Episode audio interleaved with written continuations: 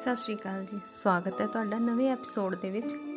ਅੱਜ ਅਸੀਂ ਇੱਕ ਨਵੀਂ ਸਟੋਰੀ ਸੁਣਾਂਗੇ ਜਿਸ ਦਾ ਨਾਮ ਹੈ ਸੂਰਜ ਤੇ ਹਵਾ। ਆਓ ਸੁਣਦੇ ਹਾਂ ਇਸ ਵਿੱਚ ਕੀ ਹੈ। ਬਹੁਤ ਪੁਰਾਣੀ ਗੱਲ ਹੈ ਕਿ ਇੱਕ ਵਾਰ ਸੂਰਜ ਤੇ ਹਵਾ ਵਿੱਚ ਬਹਿਸ ਛਿੜ ਗਈ ਸੀ। ਦੋਨਾਂ ਵਿੱਚੋਂ ਤਾਕਤਵਰ ਕੌਣ ਹੈ? ਦੋਵੇਂ ਇੱਕ ਦੂਸਰੇ ਨੂੰ ਆਪਣੇ ਆਪਣੇ ਤਾਕਤ ਦਾ ਅੰਦਾਜ਼ਾ ਕਰਵਾ ਰਹੇ ਸਨ। ਪਰ ਉਹਨਾਂ ਨੂੰ ਇਹ ਮਨਜ਼ੂਰ ਨਹੀਂ ਸੀ ਕਿ ਦੂਸਰੇ ਵਾਲਾ ਵੀ ਤਾਕਤਵਰ ਹੋ ਸਕਦਾ ਹੈ। ਹਵਾ ਕਹਿਣ ਲੱਗੀ ਕਿ ਮੈਂ ਤਾਕਤਵਰ ਜ਼ਿਆਦਾ ਹਾਂ ਅਤੇ ਸੂਰਜ ਕਹਿਣ ਲੱਗਾ ਕਿ ਮੈਂ ਤਾਕਤਵਰ ਹਾਂ। ਇਸ ਦਾ ਫੈਸਲਾ ਕਰਾਉਣ ਲਈ ਉਹ ਦੋਨੋਂ ਅੱਗੇ ਤੁਰ ਪਏ। ਰਾਹ ਵਿੱਚ ਉਹਨਾਂ ਨੂੰ ਇੱਕ ਆਦਮੀ ਮਿਲਿਆ ਜਿਸ ਨੇ ਕਿ ਕੋਟ ਪਾਇਆ ਹੋਇਆ ਸੀ।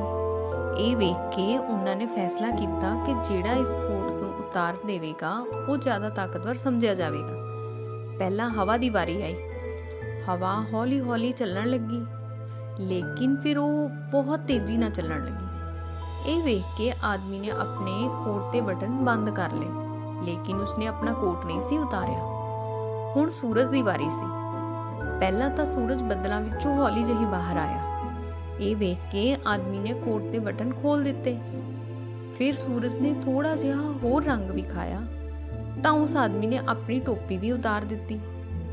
ਫਿਰ ਸੂਰਜ ਪੂਰੇ ਜੋਬਨ ਤੇ ਆ ਗਿਆ ਤੇ ਹੁਣ ਉਸਨੇ ਆਦਮੀ ਵੱਲ ਪੂਰੀ ਤੇਜ਼ ਰੋਸ਼ਨੀ ਵਿਖਾਈ ਤੇ ਉਸ ਆਦਮੀ ਨੇ ਆਪਣਾ ਕੋਟ ਉਤਾਰ ਕੇ ਮੋਢਿਆਂ ਤੇ ਰੱਖ ਲਿਆ ਤੇ ਇਸ ਤਰ੍ਹਾਂ ਸੂਰਜ ਦੀ ਜਿੱਤ ਹੋ ਗਈ ਸੀ। ਤੇ ਸਾਨੂੰ ਇਸ ਸਿੱਖਿਆ ਤੋਂ ਕੀ ਸਿੱਖਣ ਨੂੰ ਮਿਲਦਾ ਹੈ ਕਿ ਕਦੇ ਵੀ ਕਿਸੇ ਦੀ ਤਾਕਤ ਨੂੰ ਘੱਟ ਨਾ ਸਮਝੋ। ਧੰਨਵਾਦ।